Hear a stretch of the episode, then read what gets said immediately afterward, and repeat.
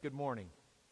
Those of you who woke up in time to make it to church and class have my deepest uh, uh, respect this morning, and I thank you for being here. This is our final week. Ooh, I've got to change it to my computer. This is our final week on Paul and Scripture. And it's been a process a lot like what we've done with Paul on the Trinity or Paul on, on God, the Father, the Son, the Holy Spirit, in that we've started pretty simply and kind of built forward. So if you've made it to week four, uh, you, this is a heavy lifting day. Now, if you've not been here to, uh, uh, for the last few weeks, that's okay. We've got some good nuggets, I hope, that, that will plug you in as well. Even if you don't have what we've already done, you can always access it on the internet. I saw uh, at the visitation Friday night uh, uh, for Pat Hooker's uh, husband, Sonny. I saw one of our class members who said to me, he says, you know, there are some Sundays it's uh, it's it's it's it's digging down pretty pretty deep there, and I looked at him and I, I said, uh, um, well, yeah, it, it is, and and I said, just try to stay awake. That's what I do when I'm up there teaching, and uh, so bear with me. I'm going to try to make it through today. No, I, I love this stuff. It's life as a nerd. Let me tell you what happened to us this week. Rachel's been on spring break, which means she comes home and sees everybody but us. Except for um, a couple of days where I convinced uh, Rachel, and um, she's the good looking one in that picture. I convinced Rachel to go with me on a business trip I had up in Philadelphia and Dallas. And so we went to Philadelphia first and, and took that picture in the hotel room as she was showing me how to update my Facebook page, which one of her sisters did for me because I don't even know how to make them. Um, uh, so we were sitting there and, and visiting and having a great time. The next day we took a deposition. After the deposition, we're driving to the Philadelphia airport and we see this sign. I looked at it. I thought, huh, Valley Forge. I remember Valley Forge. That was George Washington. That was like really cold and and you know a turning point in American history in the Revolutionary War. And we had a, a, a professor uh, from uh, an Ivy League school up uh, uh in the Northeast with us in the car, and he's always convinced that I think everything revolves around Texas. I mean the universe has to have a center somewhere. And so I said to him, I said, Dr. Eagleman, said, Valley Forge, is that like the George Washington Valley Forge? And he says, Of course. And I said, That's up here near Philadelphia?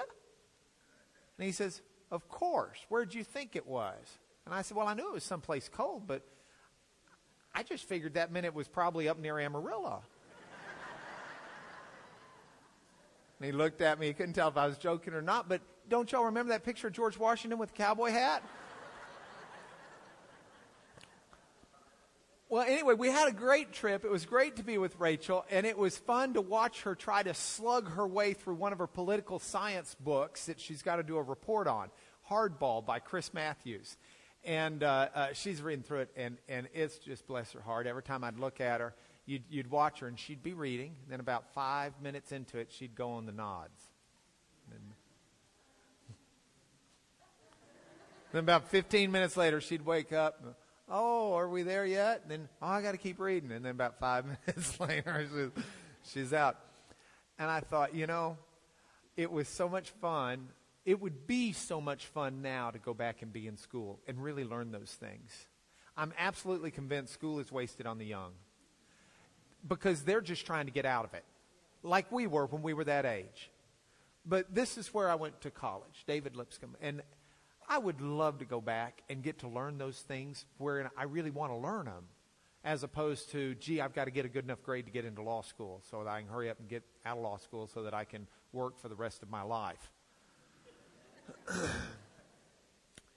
one of the things law school did, though, and one of the things Lipscomb did, they were really good not just at teaching material, not just memorizing facts, but teaching us to learn how to think and how to process. Like in law school, uh, uh, Mike would tell you, I think it was the same for you, they don't really teach you all the law. They teach you how to go find the law and how to learn what law you're going to need to find. It's, it's, uh, it's the idea that, that one of the greatest things we can learn is not just data, but it's how to process the data or how to go find out other things. We learn tools to help us as we get older. And so hopefully our schools are good at teaching the tools. Now, I tell you all of this because we're going to look today at some surprising ways Paul used Scripture. And what I want us to understand is Paul used tools for interpreting Scripture that Paul got when he was growing up. As Paul was growing up, Paul went to school, and, and Paul, uh, uh, he learned how to read Scripture. He learned how to interpret Scripture. He learned how to teach Scripture. And when Paul became a Christian, it didn't erase all of that. God worked through Paul to prepare Paul to be the man who could write these letters of God. So Paul's Hebrew training comes out, if you will. We need to remember Paul's training. Okay, I could have done it worse. I could have done it like this.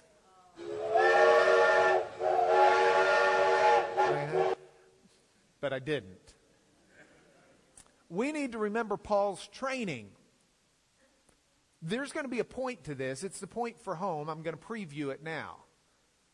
You are who you are, and God has put you where you are. And even if you have a ton of things that you brought into the relationship with God, He knows how to use those for His kingdom. And so when we think about Paul, we need to realize that it wasn't God just saying, okay, now, Paul, erase everything you knew. God sculpted Paul made Paul who Paul needed to be to write the scriptures that Paul wrote. Now, with that, we've got a couple of last things to cover. First of all, as we've looked in the past at some of the chained scriptures Paul quotes from, it's amazing to me. And I can remember as a younger person trying to read through Paul's stuff, and I would find where he quotes the Old Testament, and I'd go back and look for it. And I was even a little bothered that he seems to, to put all of these things together into one scripture. It's kind of like he's bouncing around too much. And I thought, you know, is that just because he wasn't a very good scholar? What's going on here? Why does Paul bounce around like that? You know, it, it, to me, it's like um, if you ever try to get directions to somewhere. Here are directions from our church to Tomball, or Tomball to our church. You head west on Graham Road. Then you turn left. Then you take the exit. Then you merge on two. Then you continue straight. Then you turn left. Then you turn right. And then you turn right. You got all these different things all put together. Oh, it's turn left. Oh, it's merge. Oh, it's this. That's the way Paul does Scripture. He like merges all of this different stuff together. Look at one of the passages. Here's a passage out of Romans. Paul says, As it is written, none is righteous, no, not one. No one understands. No one seeks for God. All have turned aside. Together they've become worthless. No one does good, not even one. Their throat's an open grave. They use their tongues to deceive. The venom of asps is under their lips. Their mouth is full of curses and bitterness. Their feet are swift to shed blood. In their paths are ruin and misery. In the way of peace they have not known. There is no fear of God before their eyes. Well, he says, as it's written. You want to know where that's written? Okay, that part, Psalm 14, then he goes to Psalm 5, then he goes to Psalm 139, followed by Psalm 10, followed by Isaiah 59, and sums it all up with Psalm 36. And you might start thinking, this is kind of bizarre. Paul quotes scripture the way I eat in a buffet line. I'm going to take a little of this, little of this, little of this, little of this, little of this, little of this, and here's my food. Well, what Paul was doing is what Jewish rabbis did then. That's the way he was trained. That's the way he was taught. It's not that he's a poor scholar. That's what they did. I pulled out from what's called the Babylonian Talmud, which is a, a, a, a written collection of, of teachings of rabbis. It was actually written a few hundred years after Paul, but the, the teachings of the rabbis predate. Some go back hundreds of years before Paul. I pulled out one of the passages. This is from the Babylonian Talmud. It says, quote, From the Torah, the prophets, and the holy writings, it's shown that on the way on which a person wants to go, in that way he is led. From the Torah, and God said to Balaam, You shall not go with them. And then, if the men came to call you, rise up and go with them. The prophets, I am the Lord your God who teaches you for your profit, who leads you by the way you should go. The holy writings. If he is of the scorners, he'll be allowed to speak scorn. If he's of the meek, he'll show forth grace. Okay? They do the same thing. That's Numbers 22:12. That's Numbers 22:20. Then we hopscotch over because we've got to go to Isaiah 48:17 for the next one, closing it off with Psalm 3:34. Now you may be saying, "Hmm, interesting." But Paul wasn't just following the teachings of any old rabbi. There's another really famous rabbi in the New Testament. His name's Jesus. You can go and see what Jesus says. Matthew 12, 3 through 7. Haven't you read what David did when he was hungry and those who were with him, how he entered the house of God, ate the bread of the presence, which it was not lawful for him to eat? Jesus, in that short four verses, quotes 1 Samuel 21, or references it, Exodus 25, Leviticus 24, Numbers 28, Haggai 2, Hosea 6, and Micah 6. The Lord knew his scripture, didn't he? He had one up on us. He wrote it. Um, but this is the way rabbis taught. And in fact, there is a word for it that scholars use. This is called a Hebrew, in Hebrew a haras. And haras means you string together pearls. Because this is what Paul did. It's like little pearls. The biblical passages are pearls, and he strings them all together so that he gets this beautiful necklace that's a collection of a whole bunch of different pearls strung together. And so that's one of the Jewish ways that Paul was taught, which we see and absorb as we read Scripture. Now, you might be saying, so what? Why does that matter? Well, a couple of reasons. First, Paul was still Paul when he was writing. It does not take away from inspiration of Scripture to say that Paul is Paul when he's writing. It adds to it. Think about this God is able to work in the life and the mind and the heart of a man to produce something which God, through his Spirit, teaches the church is Holy Scripture. Now, we know that all of Paul's writings did not make it into the Bible. Paul talks about other letters he's written. So, but, but these are the ones that Paul wrote that God said, these belong in my Holy Scripture. And so that's what we have. Another reason it's important we don't need to be dismayed. We don't need to sit there and say, gee, was Paul a poor scholar? Oh, contraire, Pierre. He was wonderful scholar. He had the Bible at so much command that he could take pearls and string them together to produce a beautiful necklace. And that leads me to the next so what. That is, we should be inspired. Oh, I want to know Scripture that well. I want to know Scripture so well that when I see someone in need and they say to me, Here's a crisis I've got, I don't have to say, Hang on, I've got a concordance. I might be able to find something that helps you. Give me a couple of days. Try not to die between now and then. I'd love to just say, well, here, let me just give you 13 different things to think about. Bam, bam, bam, bam, bam. And next, I think it's interesting that Paul is able, and we're going to see this in the lesson as we continue today. Paul's able to take these recurring threads in God's tapestry. Remember, those of you who are old like me, the song um, by Carole King, Tapestry. Okay? God's got these threads that go through history, and Paul's able to pull that thread through the Old Testament passages, through the prophets, through the Psalms, through the holy writings, through the, the Torah, and he pulls those threads in such a way that we're able to see the pretty picture today. And it's a really cool deal. Now, that aside, we've got one last thing to cover before we're through with Paul and Scripture. Paul has some surprising interpretation techniques. We're going to talk about typology. Say it. Typology. And we're going to talk about analogy. Analogy. And we're not going to end, God willing, until we finish with allegory. Allegory. I, you know what some of you are thinking. You're thinking, wait a minute, wait a minute, wait a minute. There's a song about this. It's on the tip of my tongue. What's that song? What's that song? That song, uh, it's by uh, Sam Cooke. I think it's by Sam Cooke. Yeah, yeah. Okay, I found the obscure version of the song. This is not the one they played on the radio. This is one through the wonders of the internet I was able to find. It's like the B side of the old 45. Kids, ask your parents what that is. Okay? See if you remember this version.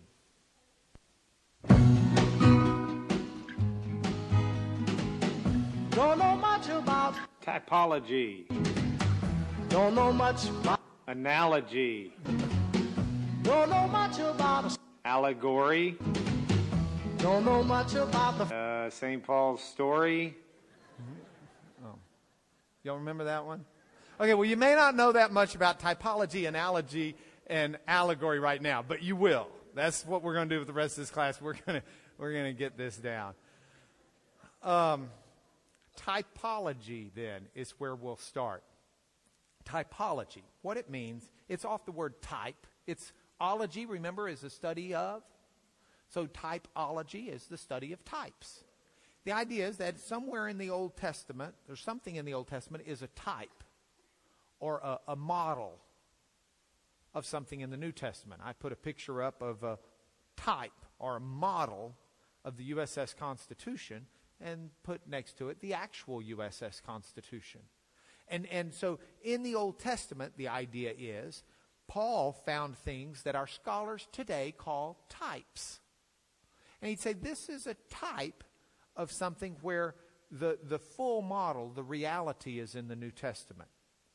So let's look at some of these types. First of all, Paul says, Therefore, let no one pass judgment on you with regard to a festival.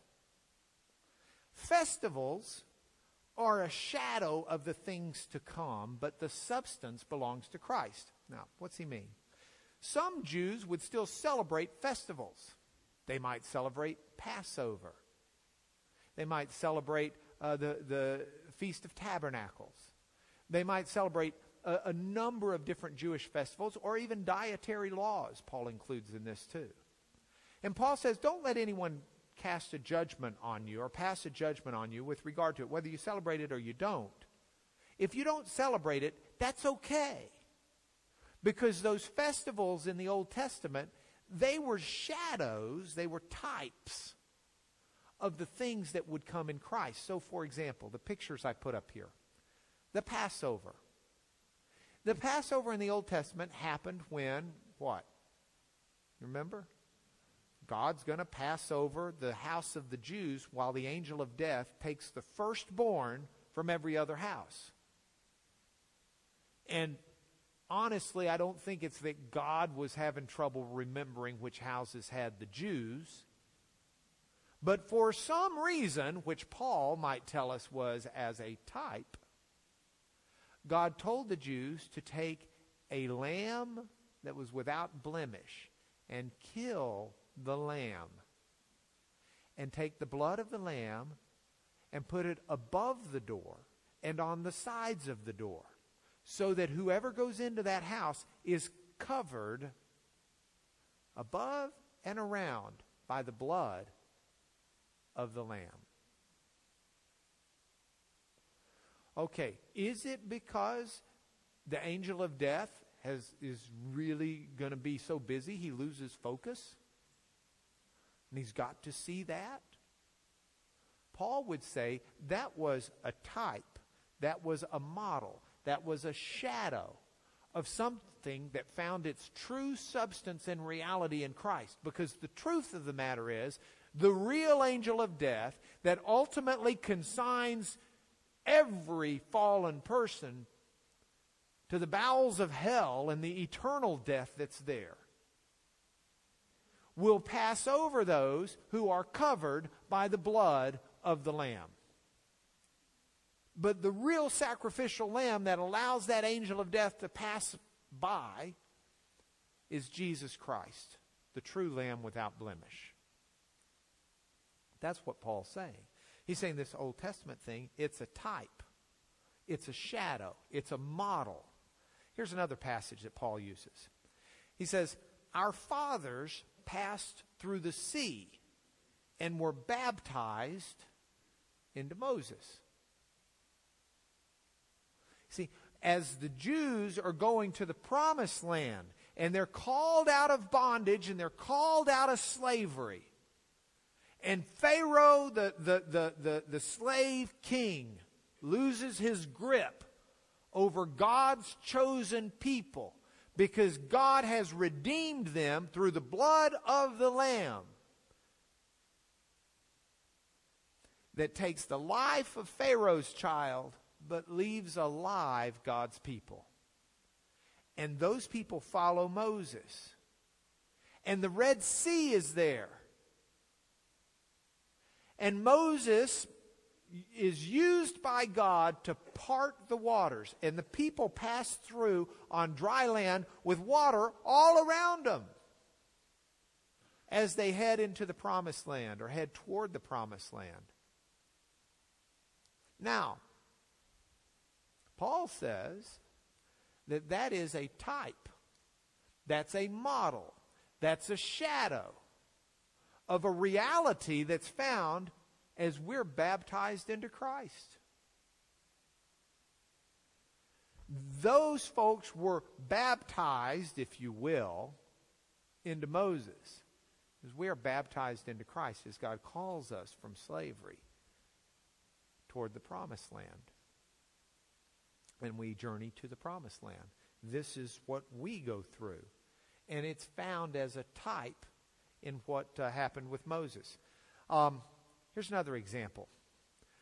Paul says, Death reigned from Adam to Moses, even over those whose sinning was not like the transgression of Adam. They may have had different sins, maybe they didn't eat of the fruit, but death is still there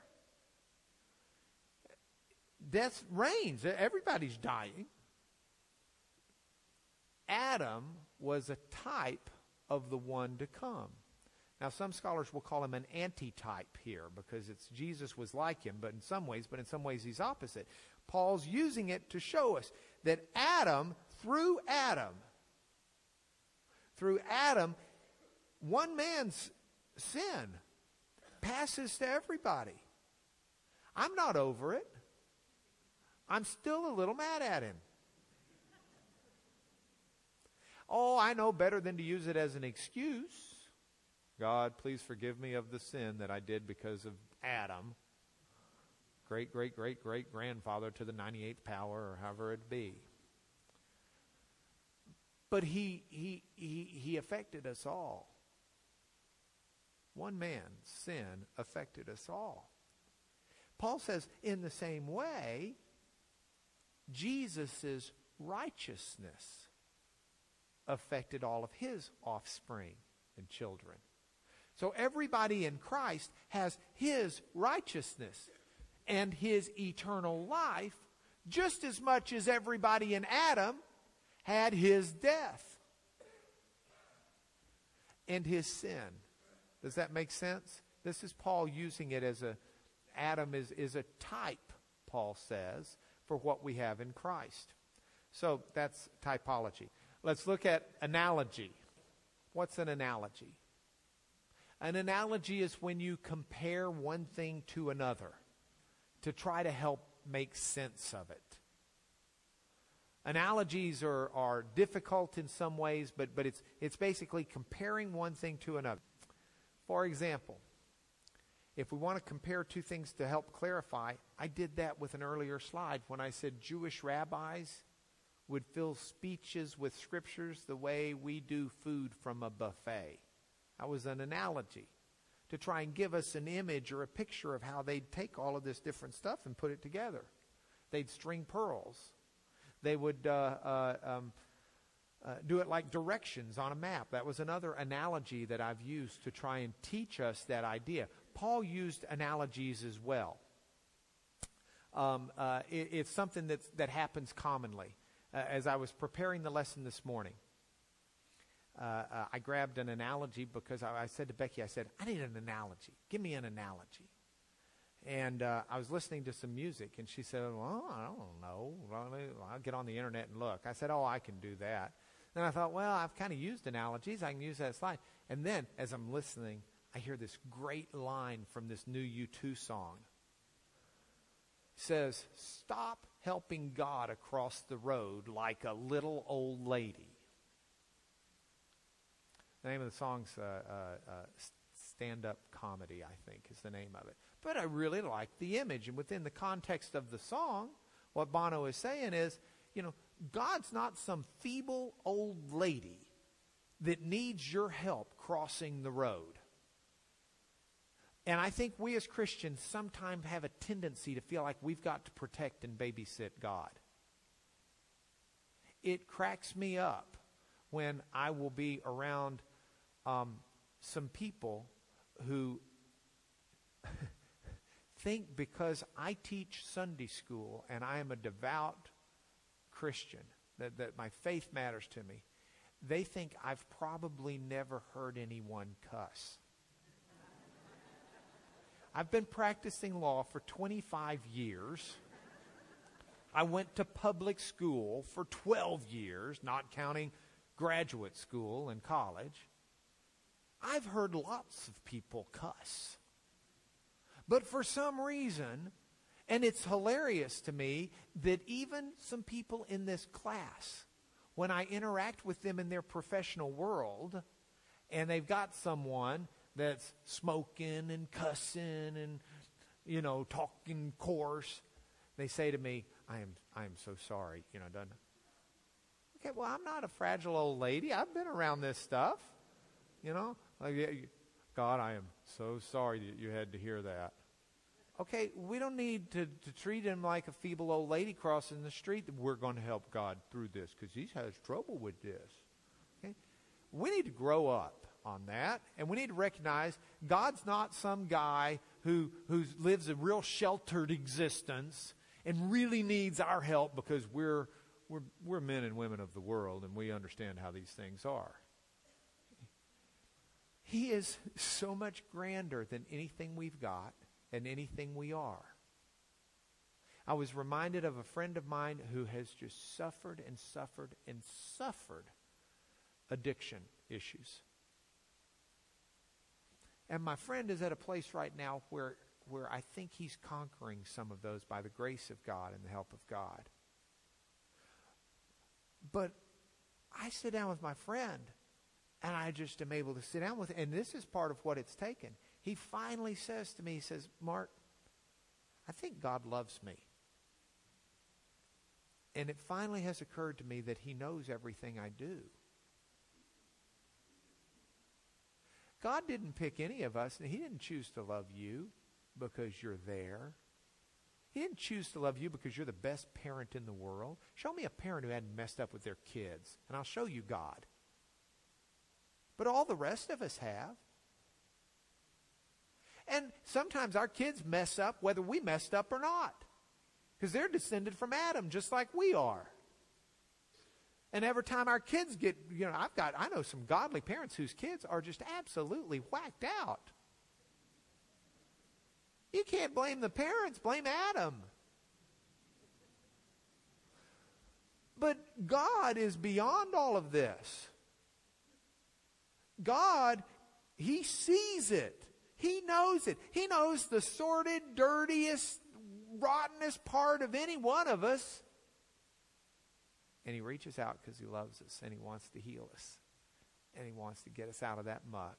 And he wants to make us what we can be. And he wants to take all of those tools that he's given us, tools that we've let dull because we've left them out in the rain, tools that we haven't taken care of. And he wants to shine them and polish them and, and, and sharpen them and tune them up. and use them for incredible things that will count for eternity and make eternity difference because we let Him do it. But it's hard for us to get our minds around that. We've got God in a little box. He's sometimes the little old lady we've got to help across the street, and we just need to quit that. So stop helping God across the road like a little old lady. Now, analogy, the comparison. Where do we see it with Paul? Paul says Moses writes about the righteousness that's based on the law.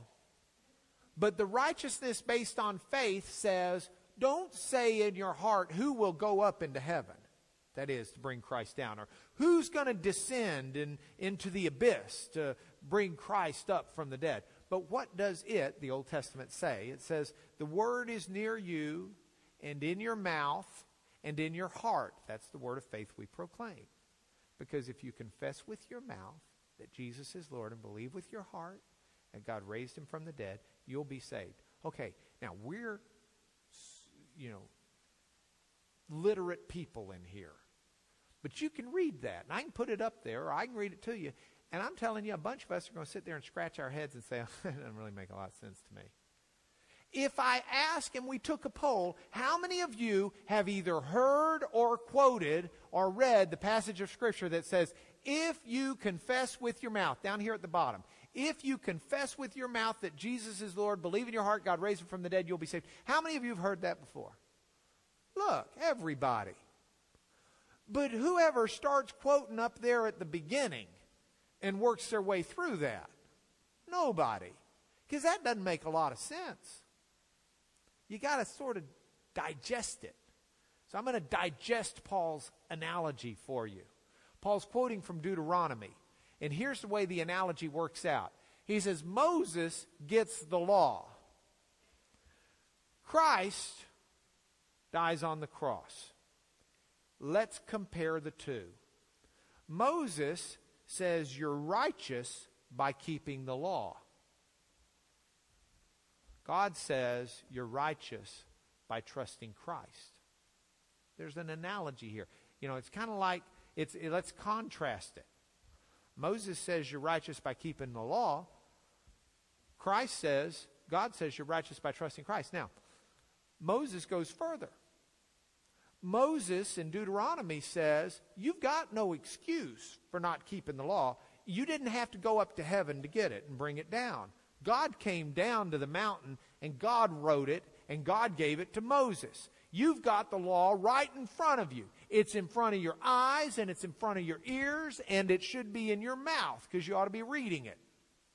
So you don't have an excuse for not following the law. That's what Moses says. Paul says, in the same way that no one had to go up to heaven to find out what the law was, no one had to go grab Christ and bring him down for salvation. The resurrection of Christ, which is a resurrection we share, none of us had to go to hell and bring him back from the dead. So there are no excuses if you weren't following the law for Moses because you had the law. But there are no excuses for not trusting in Christ. He's right in front of you. Oh, I would trust in Christ, but it's a long way to go to heaven to get him to come down here and die for me. Oh, I'd trust in Christ, but you know, he's dead. I'm going to have to resurrect him. That's going to hell, and it's a long way. And, you know, I've heard about going there in a handbasket, but I don't think it really gets you there. And I don't know. It just seems like a lot of trouble to me. Paul says, no, the work's already been done. God gave the law to Moses. They didn't have an excuse. What kind of excuse do you have when God gives you Jesus? If God says you don't have an excuse because I gave Moses the law, you didn't have to come get it, what makes you think you've got an excuse when you've got Jesus right in front of you and some of you are saying, I don't need. You don't have an excuse. I don't have an excuse. This, eh, we're not, you're not having to go find. I, would have done it, but I couldn't find him. Where was, where was the Lord? He, he's, he's here. He's right in front of you. He's done what needs to be done. That's uh, an analogy, how Paul tries to make his point by comparing something out of the Old Testament. All right, the final area that I want to talk to you about is an allegory. Allegory is a weird word. Um, allegories, you think maybe of The Lion, the Witch, and the Wardrobe, or, you know, the Chronicles of Narnia, or you may think of uh, Tolkien's Lord of the Rings or something. Analogies generally mean in English that the original's fictional or didn't really happen or wasn't true. Paul doesn't have analogies from the Old Testament like that. Paul never says that the Old Testament didn't happen or that a story in the Old Testament is not true or that a, the, the, the statement in the Old Testament is not accurate. Paul never does that. What Paul does is he says, even though there's a face meaning to that Old Testament story, there is a deeper meaning that might apply to us. And there are two passages where he does this. In Galatians 4, starting with verse 21 and following, and then in 1 Corinthians 9, verses 8 and 10. Now, Galatians 4. And by the way, I have an extra Bible. Uh, I just opened it this morning. It's, a, it's an English Standard Bible, English Standard Version. I'm going to use it and mark in it, but I'm going to leave it up here afterwards. And, and unfortunately, I can't visit with you all afterwards. We've got to get out of here quickly. But I'm going to leave this up here. So, someone who needs a Bible, this is a great one. This is especially good for people who have eyes that can read better than mine. Because this is real small print. But on the sides, it's got like these margins where you can write little notes and stuff. So if you've got good eyes and you don't have a good Bible with this version, or you've hit a point in your life where you think God's saying, hey, I want you to dig deeper, uh, I'm just going to leave it up here. Someone come grab this Bible and take it home. I've, I've got, uh, uh, I've got multiple copies of it that have been given to me, and I don't need multiple copies. So let's look at this passage out of Galatians 4. And this is going to be another one that, honestly, I want you to try and follow it. And I'll bet you about two or three, one third, maybe two thirds through, your eyes are going to glaze over and you're going to start thinking about lunch. Okay? It's going to happen to at least 70% of us. So I want you to really try. I just want you to say, I'm going to focus. I'm going to read it. It's in English. I know English. I'm going to understand this passage. It's not that easy. Here's what old brother Paul said Tell me, you who desire to be under the law, do you not listen to the law? For it's written that Abraham had two sons, one by a slave woman and one by a free woman. But the son of the slave was born according to the flesh, while the son of the free woman was born through promise. Now, this may be interpreted allegorically. These women are two covenants. One is from Mount Sinai, bearing children for slavery. She's Hagar. Now, Hagar is Mount Sinai in Arabia. She corresponds to the present Jerusalem, for she is in slavery with her children. But the Jerusalem above is free, and she is our mother. For it is written, Rejoice, O barren one who does not bear. Break forth and cry aloud, you who are not in labor. For the children of the desolate one, oh, you should tell me to scoot up. For the children of the desolate one will be more than those of the one who has a husband. Now, you brothers, like Isaac, are children of promise. But just as at that time he who was born according to the flesh persecuted him who was born according to the Spirit, so also it is now. But what does the Scripture say? Cast out the slave woman and her son, for the son of the slave woman shall not inherit with the son of the free woman. So, brothers, we're not children of the slave, but of the free woman. Is that crystal clear? Well, here's what Paul's saying. He's saying, look, here's an allegory. You got two options here to look at option one and option two. Now, option one is this slave child of Hagar. You remember the story? God promised, all right, I'm going to give it to you. God promised Abraham he was going to have a son, and through this son, the worlds would be blessed. Okay? through the offspring of Abraham. And ultimately, we know that's going to be Jesus. But Abraham's getting old, his wife Sarah's getting old, and they're not having any kids. And so it reaches a point in time where Sarah and Abraham are kind of saying, well, we're going to have to help God like a little old lady across the street. He just, bless his heart, can't handle it. Sarah says, and I'm too old now anyway. So Sarah has a slave woman named Hagar who works for her. Sarah says, Abraham, go ahead and have a child with Hagar. And since she's my slave and she works for me, that'll be my child. And we will help God out. So Abraham goes with Hagar and they uh, uh, have a child, and, and the child is born. And God didn't need the help because Sarah later conceives and gives birth to a child miraculously with her age. So there is one child that's the child of the slave woman Hagar, and one child that's the child of the free woman Sarah.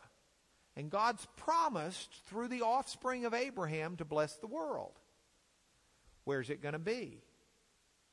Well, Paul says the offspring, by the way, Jews really don't get along with the offspring of Ishmael. There, that, that's where the, the Arab world traces its ancestry to today. And you can go over to Palestine, uh, not the one up near Tyler, but the one over near Jerusalem. You can go over there and see they really don't get along today. They didn't get along when Paul was there. And Paul says, look, here's what you got. You know, you, the children uh, that, that all the Jews turn up their nose and hate, they actually represent the Jews who are persecuting Christians. Because they're the real slave children, because they're slave bound to the law.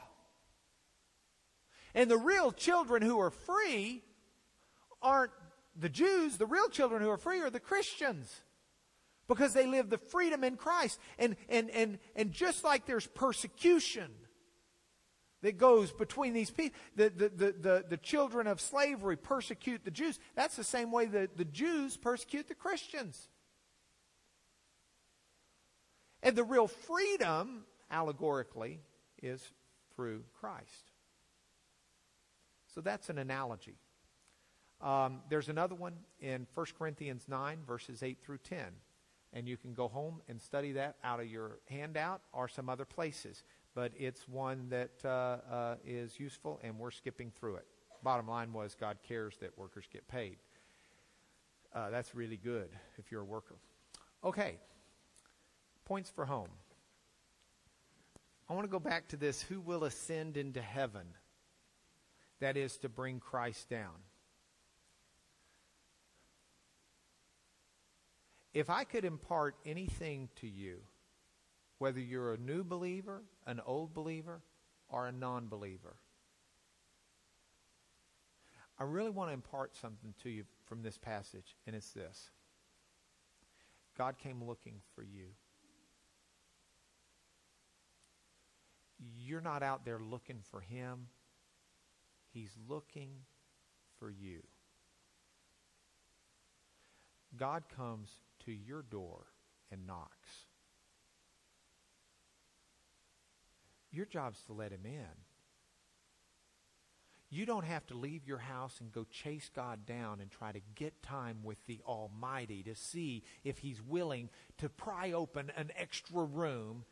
You don't have to be one of the 700 people interviewing in, in I think it's Ohio, for the one job as janitor at a school because unemployment's so bad. There's not such a limit on the, the, the, the heavenly dwellings that we've got to apply and hope and pray we interview well. God has done everything but beg you to let him in.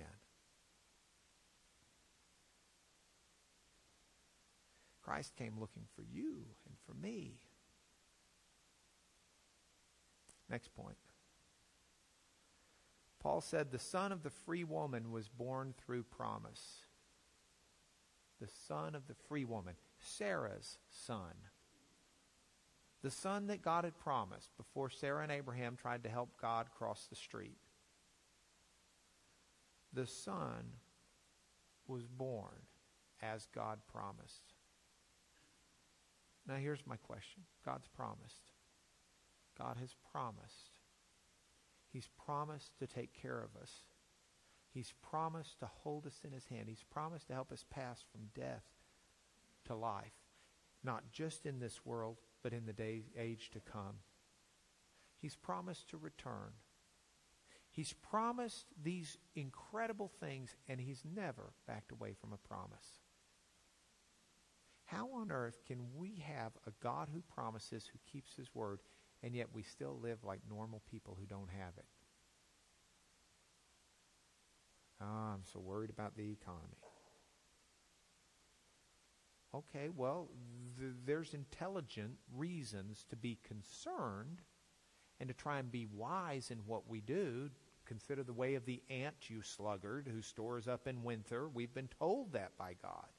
But within the framework of that, we don't need to be overwhelmingly worried because the lilies of the field have the most incredible clothing. And they did it without breaking a sweat. God has promised. We don't need to act like the world.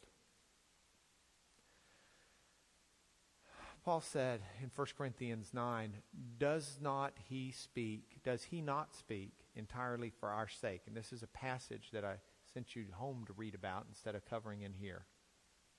But here's the thrust of what Paul says. Um, God uses the tools from your life if you let him.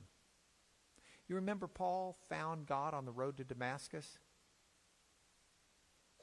God had already found Paul long before that. Paul found God on the road to Damascus. He found the Lord Jesus, but God had been working in his life wherever you are in your life. I can't say this enough because I need to hear it every day. You can be on plan D. You can be on plan Q. I blew plan A, plan B, plan C. I'm on triple Z. But that's okay because God will take me today and do the best with triple Z he can do. And to quote Miley Cyrus, start all over. Miley Cyrus fan.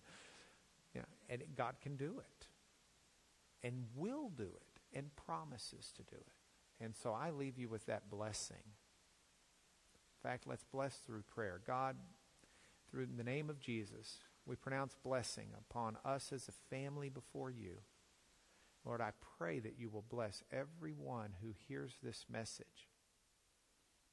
At some way, you will give courage, you'll give strength, you'll give confidence, you'll, you'll give patience, you'll give faith, you'll give encouragement, you'll give strength, you'll give direction and guidance. You'll take who they are and you'll mold them and make them after your will to do those good works that you've prepared beforehand for them to walk in. I pray that blessing on us all through Jesus, your Son. Amen.